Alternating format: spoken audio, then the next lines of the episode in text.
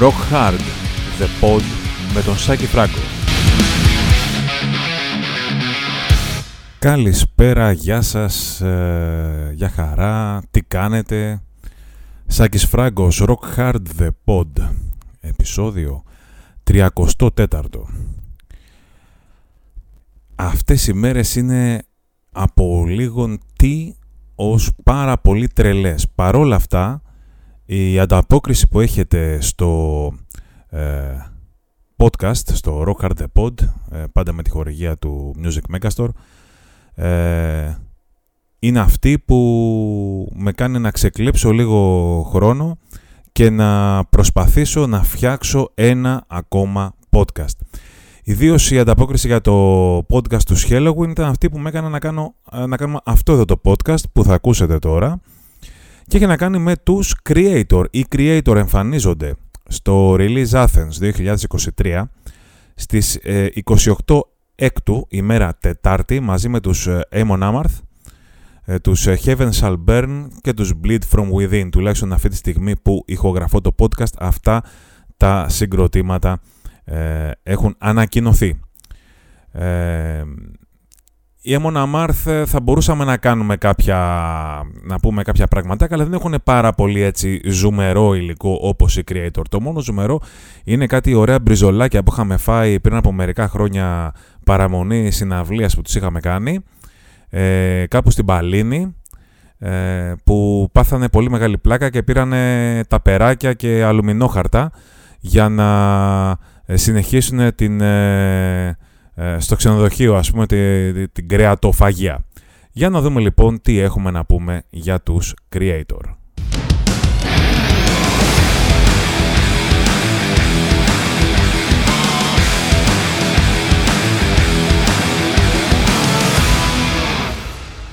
Πάμε λοιπόν ε, στους ε, Γερμανούς Thrashers, τους creator του καλού μου φίλου του Μίλε Πετρότζα ε, οι οποίοι ιδρύθηκαν στο Essen το 1982.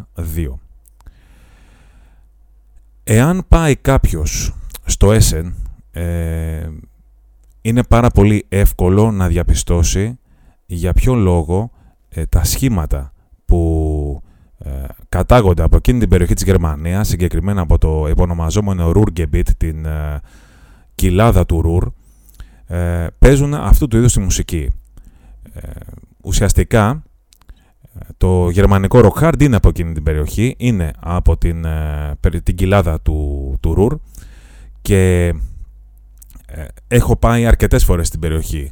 Ε, μάλιστα μία φορά πήρα το τρένο και πήγα στο Essen ε, ως ε, βλαμμένος κρυετοράς ήθελα να κινηθώ λίγο στην περιοχή στην οποία ιδρύθηκε ένα από τα αγαπημένα μου ε, σχήματα. Και πραγματικά περπάταγες μόνος στο δρόμο και νόμιζες ότι άκουγες θράς. Δηλαδή δεν υπάρχει περίπτωση να κάνει τίποτα άλλο. Εκεί η περιοχή που εκεί ήταν ας πούμε για παράδειγμα και η Σόντομα από εκείνη την περιοχή. Η Σόντομα είναι από τον Γκέζελκύρχεν, ε, λίγο πιο δίπλα. Ε, εκεί πέρα έχεις δύο επιλογές ή να δουλέψει σε ορυχεία ή να παίξει heavy metal. Ή να παίξει heavy metal δουλεύοντας σε ορυχεία. Όπως έκανε ο Angel Reaper, τον, uh, τον Sodom. Uh, πολλοί λοιπόν ε, έβλεπαν εκείνες τις γενιάς των uh, συγκροτημάτων, έβλεπαν τη μουσική ως μία διέξοδο για να φύγουν από τη μιζέρια του ορυχείου για να μην αναγκαστούν να κάνουν τη δουλειά που έκαναν οι γονείς τους. Τίποτα άλλο δεν υπάρχει πέρα. Πραγματικά, ιδίως στη δεκαετία του 80. Οι Sodom και Distraction είχαν βγάλει ήδη ε, δίσκους και από την ε, SPV Steamhammer. Οι Creator ε, τότε ονομάζονταν Tormentor και ε, η Noise με τον ε, μεταφετικό της τον Carl Walterbach, τον οποίο ε, μνημονεύσαμε αρκετές φορές ε, στο podcast για τους ε, Halloween, ε, τους πήρε ως, μαζί με τους Tankard ως μια εναλλακτική λύση, ως το αντίπαλο δέος ας πούμε, για τους Sodom και τους Distraction που είχε η Steamhammer. Εκείνη την περίοδο βέβαια δεν έπαιζαν και τόσο καλά ας πούμε οι creator, το ήξερε αυτό ο, ο Βάλτερμπαχ, αλλά δεν είχε και άλλη εναλλακτική. Ε, στην αρχή της ε, καριέρας τους, ας πούμε, ε, ο Μίλ ήταν ένας ε, πάρα πολύ, ε, ένα πάρα πολύ σεμνό παιδί, ένας πάρα πολύ ντροπαλός άνθρωπος, τον οποίο ο, στον οποίο ο Καλ Βάλτερμπαχ συμπεριφερόταν πάρα πολύ άσχημα. Οι άνθρωποι της Noise λέγανε ότι τον καλούσαν σε meeting στο Βερολίνο, έκανε ταξίδευε 600 χιλιόμετρα για να πάει εκεί, ε, περίμενε 5-6 ώρες τον, το αφεντικό ε, και μετά του έλεγε το αφεντικό «Κοίταξε, δεν έχω ώρα να ασχοληθώ μαζί σου, έχω πιο σημαντικά πράγματα» και τον παράταγε και απλά ο Μίλε γύρναγε πίσω στη βάση του στο Essen. Κάτι το οποίο δεν θα έλεγε κανείς ότι είναι και ό,τι πιο καλό ε, ως συμπεριφορά. Έτσι. Παλιότερα λοιπόν, πιθανότατα λίγοι γνωρίζουν ότι ο Μίλε πριν σχηματίσει τους Creator, παραλίγο να γίνει κιθαρίστας στους Sodom. Μετά το In the Sign of Evil των Sodom είχε φύγει ο κιθαρίστας του συγκροτήματος, ο Grave Violator και ο Μίλε πήγε στους Sodom ε, να κάνει πρόβες. Επειδή τότε η Sodom ήταν μεγαλύτερη από το Tormentor, όπως ήταν το πρώτο όνομα των Creator. Ε, έκανα λοιπόν μια πρόβα μαζί και όπως είπε ο Angel Ripper στη συνέντευξη που είχαμε κάνει παλιότερα, η μουσική των Sodom ήταν πολύ χαοτική, γι' αυτό πολύ heavy και πολύ σκληρή για τα γούστα του, διότι εκείνη την περίοδο το μότο των Sodom ήταν ε, γρηγορότερα από τους Metallica, πιο σκληρή από τους Venom, έτσι, faster than Metallica, harder than Venom. Παρ' όλα αυτά, ε, πέρασαν πάρα πολύ ωραία με το Μίλε, έπιαν τις μπύρες τους, ε, τους πήγε τον ε, Michael Wolf, τον επανομαζόμενο και Distractor, ε, ο οποίος ε, έγινε τελικά δεύτερος ε, κεθαρίστας των Sodom και αργότερα πήγε στους Creator. Ε, μπορεί να βρεθεί, μπορεί να δει κανείς την, την φωτογραφία του, του Distractor στο Pleasure to Kill, αλλά δεν είχε παίξει ούτε νότα, επειδή όταν είχε πάει στο συγκρότημα είχε ήδη ηχογραφηθεί εκείνος ο δίσκος.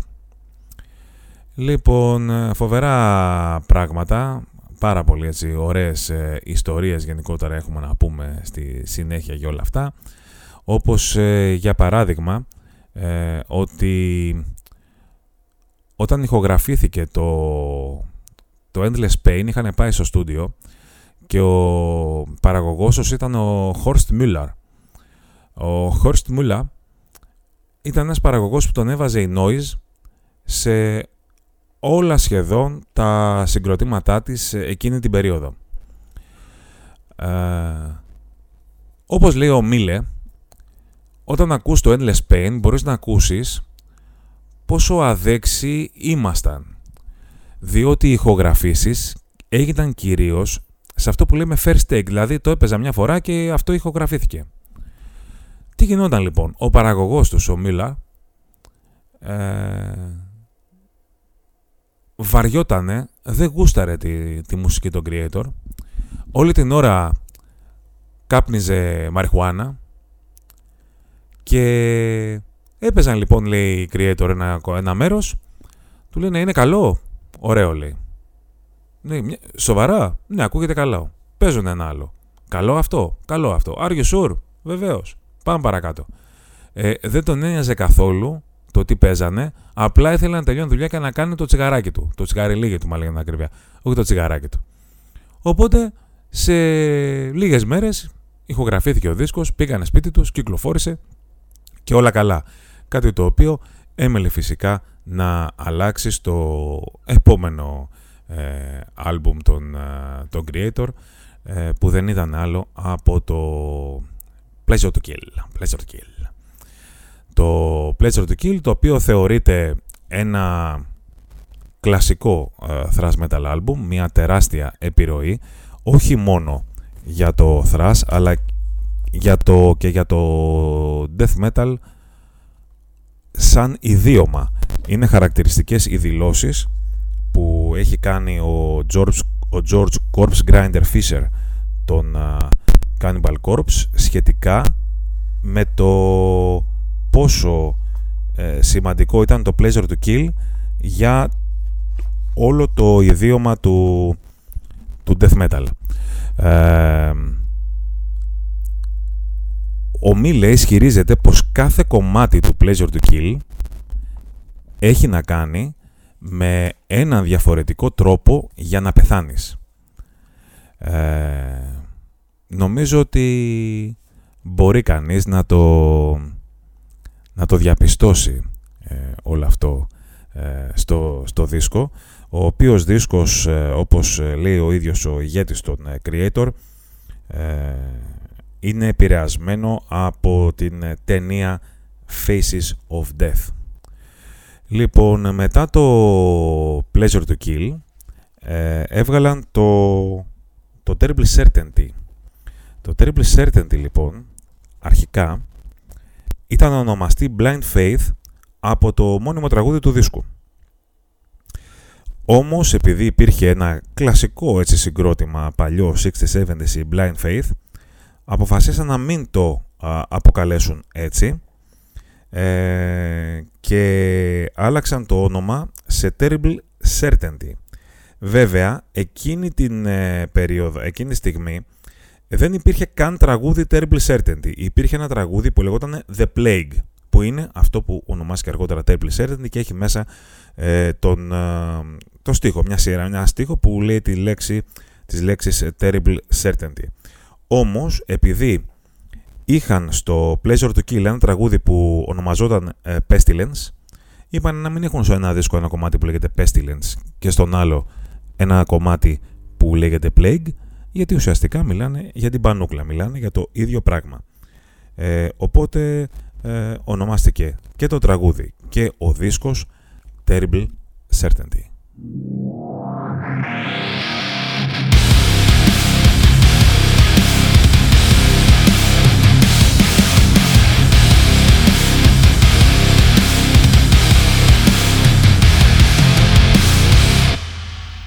Πρέπει να πούμε κάπου εδώ ότι ανάμεσα στο Endless Pain και στο Terrible Certainty το συγκρότημα βγήκε ε, στην πρώτη του περιοδία και μάλιστα στην Αμερική μαζί με τους Voivod οι οποίοι τότε ε, είχαν βγάλει ε, το Killing Technology ήταν έτοιμοι να βγάλουν και το Dementia Hartros ε, τους γουστάραν πάρα πολύ οι creator τους Voivod ε, γουστάρανε γενικότερα πολύ στην περιοδία ε, όπως είναι λογικό.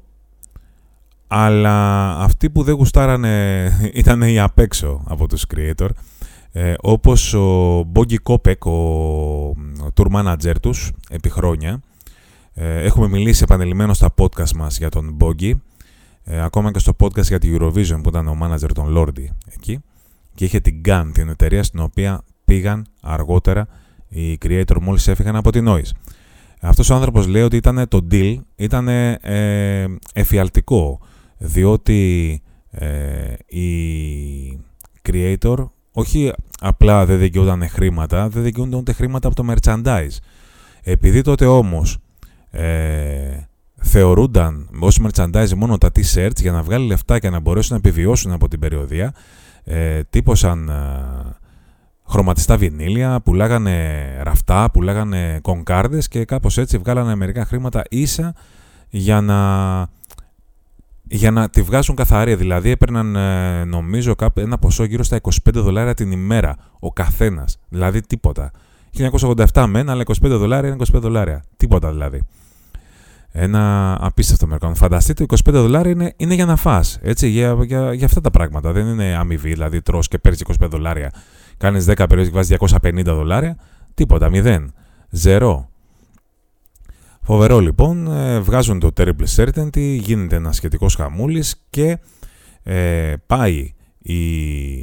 βρίσκεται κάποιος τύπος ε, από αυτούς τους χαρτοκιακάδες της εταιρείες και κάνει ένα φοβερό deal με την Noise για το Extreme Aggression, το οποίο, να, να θυμίσουμε, το Extreme Aggressions είναι το κομμάτι και Extreme Aggression είναι ο δίσκος.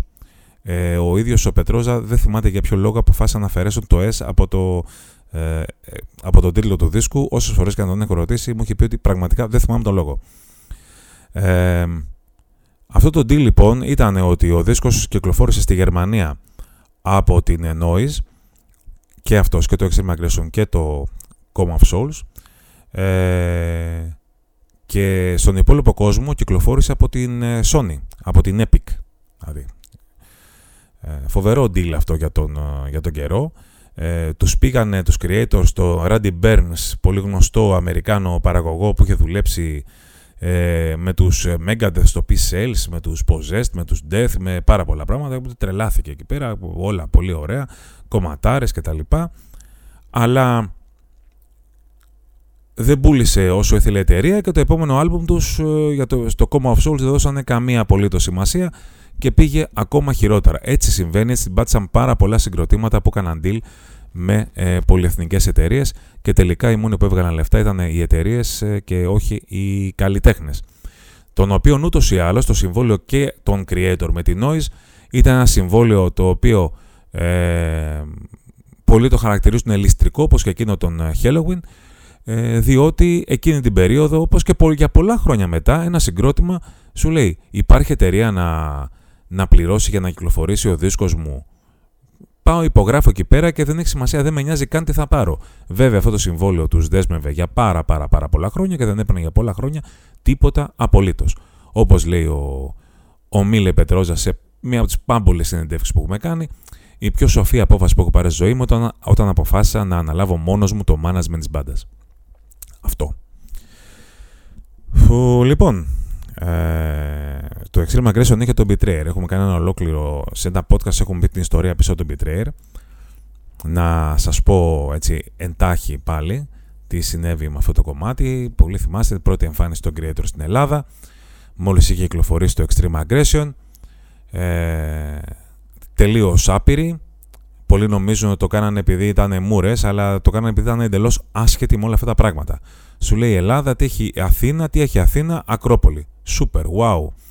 Πάμε να στήσουμε ενισχυτές και μηχανήματα στο Ηρώδιο και πάμε να, να γυρίσουμε εκεί πέρα ότι παίζουμε τον Betrayer τώρα σε αρχαίο θέατρο. Ψ, χαμός. Μεγάλες στιγμές. Έλα όμως που ήταν εντελώς ε, ανώριμοι, άσχετοι με το, με το αντικείμενο, τέλος πάντων το πω έτσι, που δεν γνώριζαν ότι για να μπορέσεις να βιντεοσκοπήσεις κάτι σε έναν αρχαίο χώρο, πρέπει να πάρεις άδεια από την αρχαιολογική υπηρεσία. Ούτε κατά διάνοια δεν είχαν πάρει άδεια από την ε, αρχαιολογική υπηρεσία την ελληνική. Οπότε λοιπόν στήσαν τα μηχανήματα στο, στο Ηρώδιο, έκαναν μερικά γυρίσματα και μετά τους την πέσανε. Τους την πέσανε κανονικά. Λέω, ε, τι κάνετε εδώ πέρα; Ε, φανταστείτε τώρα ε, Ελλάδα τέλη 80's, κυρνοματάρχης, να βρίσκει κάτι μαλλιάδες να έχουν τις κιθάρες flying V και να παίζουν μπροστά στο Ηρώδιο. Κάπως έτσι θα τους κάνανε. Και κάτι πλάνα που βλέπεις κάποιον ε, κιθαρίστα να τρέχει με την κιθάρα στο χέρι στους ε, χώρους πέριξ του Ηρωδίου είναι πολύ απλά επειδή τους κυνηγούσαν. Τους κυνηγούσαν για να μην ε, κάνουν αυτό το γύρισμα επειδή δεν επιτρεπόταν. Οπότε λοιπόν τραβήξαν μερικά πλάνα από την περιοχή, τραβήξαν και μερικά πλάνα από το κατάμεστο ρόδο που γινόταν της τρελής στο μαλλί εκείνο το βράδυ και έβγαλαν το βίντεο κλιπ που ακόμα θυμάμαι τη βιντεοκασέτα που περιμέναμε το Headbangers Ball για να το δείξει και θυμάμαι ότι ακόμα μετά από 34 χρόνια, 35 ότι το προηγούμενο τραγούδι από τους Creator ήταν ένα το βίντεο κλιπ των Z Yago δηλαδή τόσες φορές που είχαμε παίξει το βίντεο στη βιντεοκασέτα ε, είχε λιώσει είχε λιώσει το συγκεκριμένο σημείο πρέπει να σταμάτηκε μόνο του Αυτά λοιπόν τα ωραία για εκείνη την περίοδο των ε, creator του Extreme Aggression ε, αλλά και του Coma of Souls που ακολούθησε. Ε, το Extreme Aggression, να πω κάτι ακόμα, το μόνιμο κομμάτι, το βασικό του θέμα, ε, ο Μίλε, ε, λέει ότι το έχει πάρει από ένα Ολλανδικό ροκαμπίλι συγκρότημα που ονομάζεται Batmobile.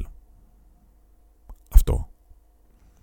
Επίσης, ε, το αυθεντικό εξώφυλλο του Extreme Aggression έδειχνε έναν άντρα να στέκεται μπροστά σε ένα καθρέφτη του μπάνιου και να κοιτάζει την αντανάκλαση του προσώπου του να πέφτει κάτω και να φαίνεται από πίσω ας πούμε ε, αυτή η μασκότ, αυτός ο δαίμονας που είναι η μασκότ των, των creator, αλλά κάποιο θέμα προέκυψε με αυτό που δεν θυμάμαι τι ακριβώς ήταν και τελικά αποφασίστηκε να, ε, μάλλον λόγω λογοκρισίας πρέπει να ήταν, ε, και τελικά αποφασίστηκε να μπει πολύ απλά μια φωτογραφία του συγκροτήματος σε πορτοκαλί φόντο. Για όνομα του Θεού και της Παναγίας λοιπόν.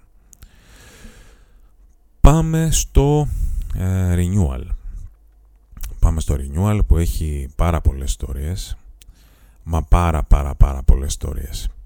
Είναι ένας πάρα πολύ ιδιόμορφος δίσκος. Ε, ένας δίσκος ε, που εκείνη την περίοδο το, ε, όπως, λέει ο, όπως λένε όλοι στους creator είχε να κάνει πάρα πολύ με την πολύ μαριχουάνα που έκαναν. Ήταν αποτέλεσμα μαριχουάνας λοιπόν αυτό. Ε, ο Μίλε εκείνη την περίοδο γούσταρε πάρα πολύ τους Ministry που είχαν βγει τότε, τους Biohazard, τους ε, Poison Idea, ενώ ήθελε να αποτίσει φόρο τιμής στους αγαπημένους του Fields of the Nephilim αλλά και στους Einsturgente Neubauten. Ε, ο ίδιος ε, έχει κατονομάσει ως βασική επιρροή του έτσι, ο Πατρόζα, το Reflection από τους Fields of the Nephilim ε, και έχει επηρεαστεί πάρα πολύ από τους Poison Idea στο Europe After the Rain και από τους Einsturgeon and Neubauten στο Depression Unrest. Αυτά τα λέει ο ίδιος.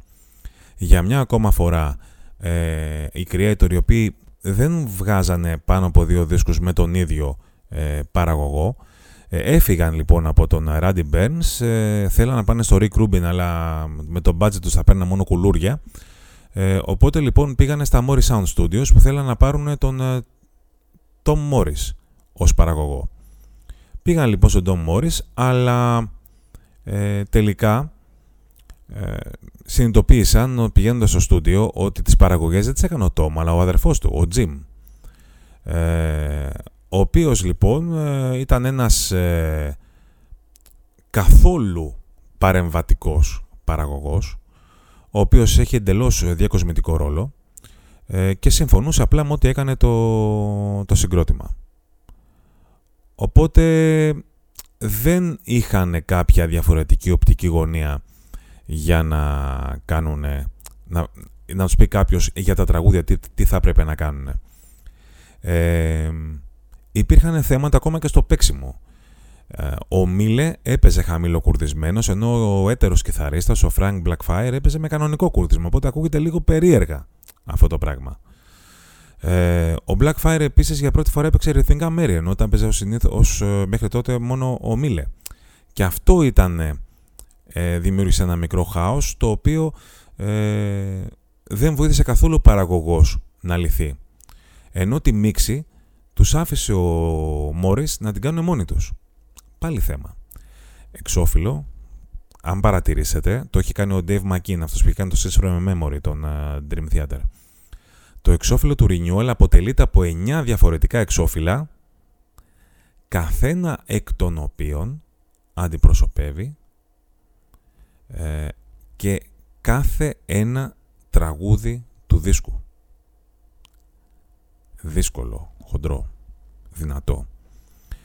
Ε, υπάρχει ένα πολύ ωραίο τραγούδι και το Karmic Will, στο οποίο ε, ακούγονται τα τελευταία λόγια ενός Αμερικανού πολιτικού, του Robert Bud Doyer, ο οποίος το 1987 είχε αυτοκτονήσει πυροβολώντας τον εαυτό του σε ζωντανή μετάδοση σε εθνικό δίκτυο. Είναι πραγματικά συγκλονιστικό, το είχα δει στο, στο YouTube υπάρχει, μπορείτε να δείτε, όχι τη σκηνή του θανάτου τέλος πάντων, μπορείτε να δείτε γενικότερα τι έγινε. Είναι κάτι το οποίο ήταν πραγματικά συγκλονιστικό και ενέπνευσε τον ε, Μίλε Πετρότζα να γράψει ε, αυτό το τραγούδι.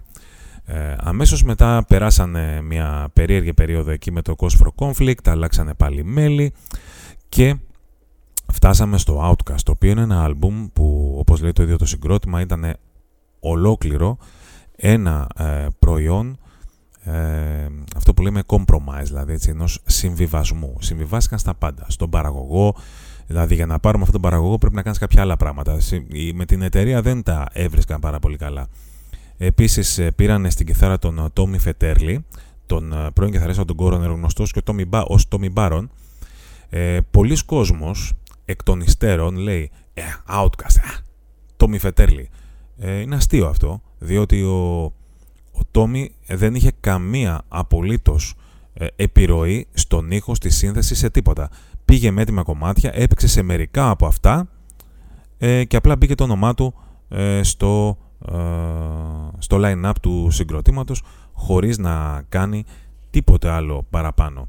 Εκείνη την περίοδο ο, ο Μίλε έλεγε ότι άκουγε πάρα πολύ Such the Bunches, άκουγε πολύ Cure, πάλι Fields of the Nephilim, κάτι το οποίο φάνηκε ε, και ακόμα περισσότερο στο Endorama που βγήκε αμέσως μετά και είναι ένα άλμπουμ το οποίο μπορεί προσωπικά να μου αρέσει πάρα πολύ αλλά είναι πάρα πολλοί κόσμος ο οποίος το έχει ε, αποκηρύξει εντελώς. Ε, όλη η διαδικασία του άλμπουμ ήταν πάρα πολύ δύσκολη ε, και όπως είπαμε όλο το θεωρήσαν ότι είναι ένα προϊόν απόλυτου ε, συμβιβασμού και ονομάστηκε Outcast επειδή εκείνη την περίοδο ήταν ουσιαστικά σαν παρείες, σαν άνθρωποι που δεν τους ήθελε κανένας ε, στο, στο χώρο τέλος πάντων. Ε, δεν, δεν ασχολούνται κανένας εκείνη την περίοδο με το heavy metal, ήταν μια πάρα μα πάρα πολύ ε, δύσκολη περίοδος. Δεν ξέρω αν γνωρίζετε ότι το 2009 κάποια στιγμή ο, αφού είχαν βγάλει μια σειρά δίσκων οι creator που τους ξαναβάλαν στο προσκήνιο, έτσι Enemy of God, ε, Violent Revolution, μάλλον ανάποδα, τα είπα αντίστροφα. Ε, Τέλος πάντων, το 2009 είχε παίξει κάποιε συναυλίες με τους creator ο Hyperdrummer, ένας εκπληκτικός drummer, ο Μάρκο Μίνεμαν, που ήταν και υποψήφιος να πάει ε, στους ε, ε, Dream Theater. Έτσι. Ε, λοιπόν, ε, πάντως θα πρέπει να πούμε ότι το βίντεο κλιπ του Betrayer δεν είναι το μόνο βίντεο κλιπ που έχει σχέση με την Ελλάδα. Το Civilization Collapse είναι ένα ακόμα βίντεο το οποίο έχει σχέση με Ελλάδα καθώς έχει πλάνα από τις ε, διάφορες ε, φασαρίες που είχαν γίνει την περίοδο εκείνη των αγανακτισμένων στο Σύνταγμα. Χρησιμοποίησαν λοιπόν οι creator ε, υλικό από έναν φωτογράφο που δείχναν τις ταραχές που γίνονταν έτσι, πριν από μερικά χρόνια ε, στην ε, Ελλάδα όταν βγαίναμε στους δρόμους και διαμαρτυρόμασταν για πράγματα που γίνονται και δεν καθόμαστε σπιτάκια μας να γράφουμε ε, τσιτάτα στο, στα social media. Ε, πάρα πολύ χαρακτηριστικό είναι ότι εκείνη, εκείνη τη συναυλία που είχαν έρθει ε, με τους Morbid Angel, τους Nile και τους Fueled by Fire ε, το edit του βίντεο για το Civilization Collapse το έκανε, το έβλεπα μπροστά μου γιατί ήμουνα στη διοργάνωση εκείνης της συναυλίας ε, το έκανε εκείνη την ημέρα, δηλαδή ήταν στην Ελλάδα και έκανε το edit του βίντεο του Civilization Collapse το οποίο είχε πλάνα φωτογραφικό υλικό μάλλον από φασαρίες που γινόταν στην Ελλάδα. Και μιας και ανέφερα εκείνη τη συναυλία με τους Morbid Angel, τους Nile και τους Fuel by Fire, εκείνη η συναυλία είχε μια πάρα πολύ μεγάλη καθυστέρηση. Πολλοί κόσμος ακόμα και σήμερα αναρωτιέται για ποιο λόγο άργησε πάρα πολύ να ξεκινήσει εκείνη η συναυλία. Θα σας πω λοιπόν εγώ για ποιο λόγο ε, καθυστέρησε πάρα πολύ. Διότι α, όταν ένα συγκρότημα παίζει τη μία μέρα στην Ιταλία και την άλλη μέρα παίζει στην Ελλάδα, θα πρέπει αμέσως μετά τη συναυλία να πάρει το ferry ε, να περάσει στην Πάτρα και μετά από την Πάτρα να έρθει στην Αθήνα. Αν το πάρεις το πρωί, τα πράγματα είναι πάρα πολύ ωριακά. Εκείνοι πήραν το ferry το πρωί διότι ήταν κουρασμένοι και λένε δεν πειράζει να κάτσουμε να κοιμηθούμε και πάμε το πρωί να πάρουμε το ferry boat. Λάθος. Στην πορεία λοιπόν όπως περάσαν απέναντι, ε, πήγαν στην Πάτρα και στην πορεία αποφασίσαν πάρα πολύ ωραία να σταματήσουν να φάνε κανένα σουβλάκι εκτός από το μήλο ο οποίο είναι vegan ε, όλοι αυτοί λοιπόν, α, τι ωραία να είμαστε εδώ πέρα, να φάμε κανένα σουβλάκι, να περάσει λίγο ώρα, ωραία ψητάχια εδώ, μια χαρά είμαστε. Λες και, και τους περίμενε ο κόσμος στο, στο βένιου.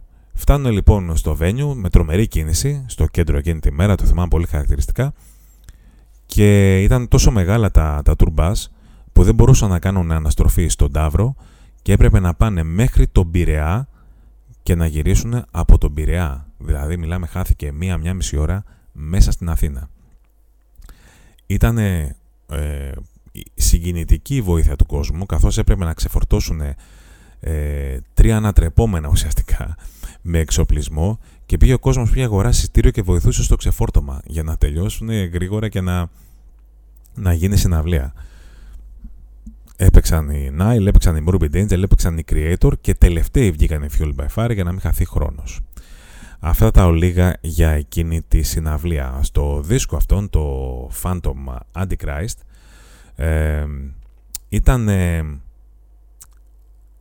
ένας τίτλος ο οποίος ε, κάποιοι πίστευαν ότι είχε να κάνει με σατανισμό αλλά το διαψεύδει κατηγορηματικά αυτό ο, ο Μίλε Πετρόζα ε, λέει αν διαβάσει ανάμεσα γραμμές και δίκανες και το βίντεο κλιπ μιλάει για το γεγονός ότι οι κυβερνήσεις και τα ΜΜΕ μας έχουν εξαπατήσει όλους και η έμπνευσή του ήρθε από την ιστορία με τον Οσάμα Μπιν Λάντεν τον οποίον το σκότωσαν αμέσως ε, χωρίς να μπουν σε μια διαδικασία να το ρωτήσουν για το ποιος είναι υπεύθυνος για την 11η Σεπτεμβρίου και αμέσως μετά όλο αυτό το κόλπο ε, εξαφανίστηκε από τα ΜΜΕ.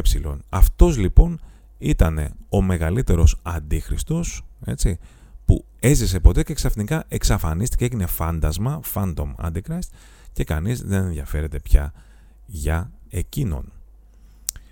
Ε, πάντα οι creator έχουν έτσι πάρα πολύ ε, φανατικές αντιδράσεις από το κοινό στην Ελλάδα. Ε, οι ίδιοι θυμούνται πάντα όλες οι συναυλίες, είναι πραγματικά ε, μνήμη καμήλας, μνήμη ελέφαντα. Ο Μίλε θυμάται τα πάντα για όλες τις συναυλίες που έχει παίξει στην Ελλάδα. Αυτό που θυμάται περισσότερο απ' όλα είναι ότι στην Ελλάδα όταν έπαιξα με τους Celtic Frost είδε για τελευταία φορά τον καλό του φίλο Μάρτιν Έρικ Άιν ε, ο οποίος ε, με τον οποίο είχαν βγει ε, μετά τη συναυλία συζητούσαν πάρα πολύ ώρα και λέει του είπα άντε γεια δεν ξέρω πότε θα σε ξαναδώ και δεν είχα ιδέα λέει ότι το group θα διαλυόταν και δεν θα τον ξαναέβλεπα ποτέ αφού λίγο καιρό μετά πέθανε πραγματικά μια πολύ έτσι γλυκόπικρη αίσθηση ο τελευταίος δίσκος των Creator ονομάζεται... Α, να πω κάτι για τις συναυλίες που λέγαμε Celtic Frost.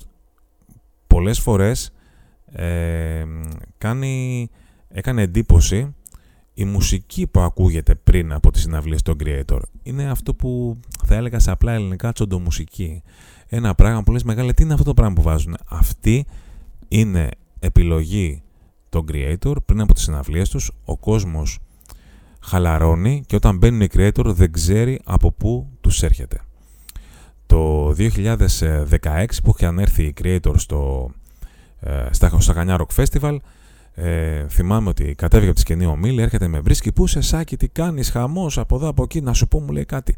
Έχω έτοιμο δίσκο που ε, θα είναι ε, concept ε, και θα μιλά για τους ε, θεούς των Ελλήνων. Σοβαρά του λέω χαμός, το ανεβάσαμε και όλα στα νέα στο Rock Hard ε, όμως στην πορεία κάτι άλλαξε ε, από αυτό.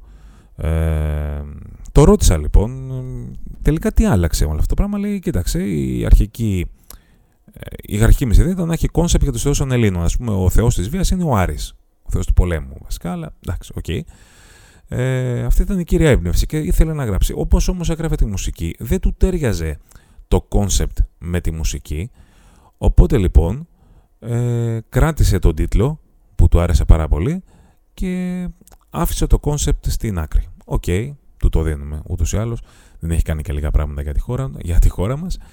Ε, και τέλος να πούμε ότι ο πρόσφατος δίσκος τους, ε, Hey του Μπεράλες, εννοείται ότι έχει να κάνει και με τους Dead Kennedys και το California Μπεράλες. Ε, όταν ήταν μικρός ο Μίλι, αναρωτιόταν για ποιον λόγο ένα αμερικάνικο συγκρότημα να τραγουδά στα γερμανικά. Ε, και μάλιστα χρησιμοποιούσε είναι αυτό που λέει ο ίδιος, είναι η χειρότερη έκφραση στα γερμανικά, το Deutschland über alles. Διότι ως φανατικός αντιφασίστας και αντιναζιστής, και πολύ καλά κάνει, ε, είναι μια έκφραση που τη χρησιμοποιούσαν οι Ναζί στην προπαγάνδα τους. Οπότε λοιπόν ε, είχε πολλές σκέψεις για το αν θα χρησιμοποιούσε αυτόν τον τίτλο ε, επειδή θεωρεί ότι αντιπροσωπεύει 100% την εποχή μας ε, αλλά τελικά υπερίσχυσε η άποψη ότι το Hate του Μπεράλες είναι ένας πάρα πολύ δυνατός τίτλος όπως δυνατούς τίτλους έχουν και το Enemy of God και το Phantom Antichrist και το Gods of Violence και το Extreme Aggression και όλα αυτά. Σε τελική ανάλυση δεν νομίζω ότι θα βρεθεί ποτέ κανείς ο οποίος μετά από τόση αντιφασιστική και αντιναζιστική προπαγάνδα να έχει να πει κάτι για τον Μίλε, τον Πετρόζα αλλά και για τους Creator. Αυτές λοιπόν είναι μερικές από τις ε, λιγότερο γνωστές ή να τις πω τέλος πάντων άγνωστες ιστορίες πίσω από τους Creator. Οι Creator οι οποίοι θα εμφανιστούν την Τετάρτη 28 Ιουνίου στο Release Athens στην Πλατεία Νερού μαζί με τους ε, Amon Amarth, τους Heaven Shall Burn και τους Bleed From Within. Αυτό ήταν το 34ο Rock Hard The Pod με τον Σάκη Φράγκο και την υποστήριξη του Music Megastore. Να είστε καλά, θα τα πούμε την ερχόμενη εβδομάδα.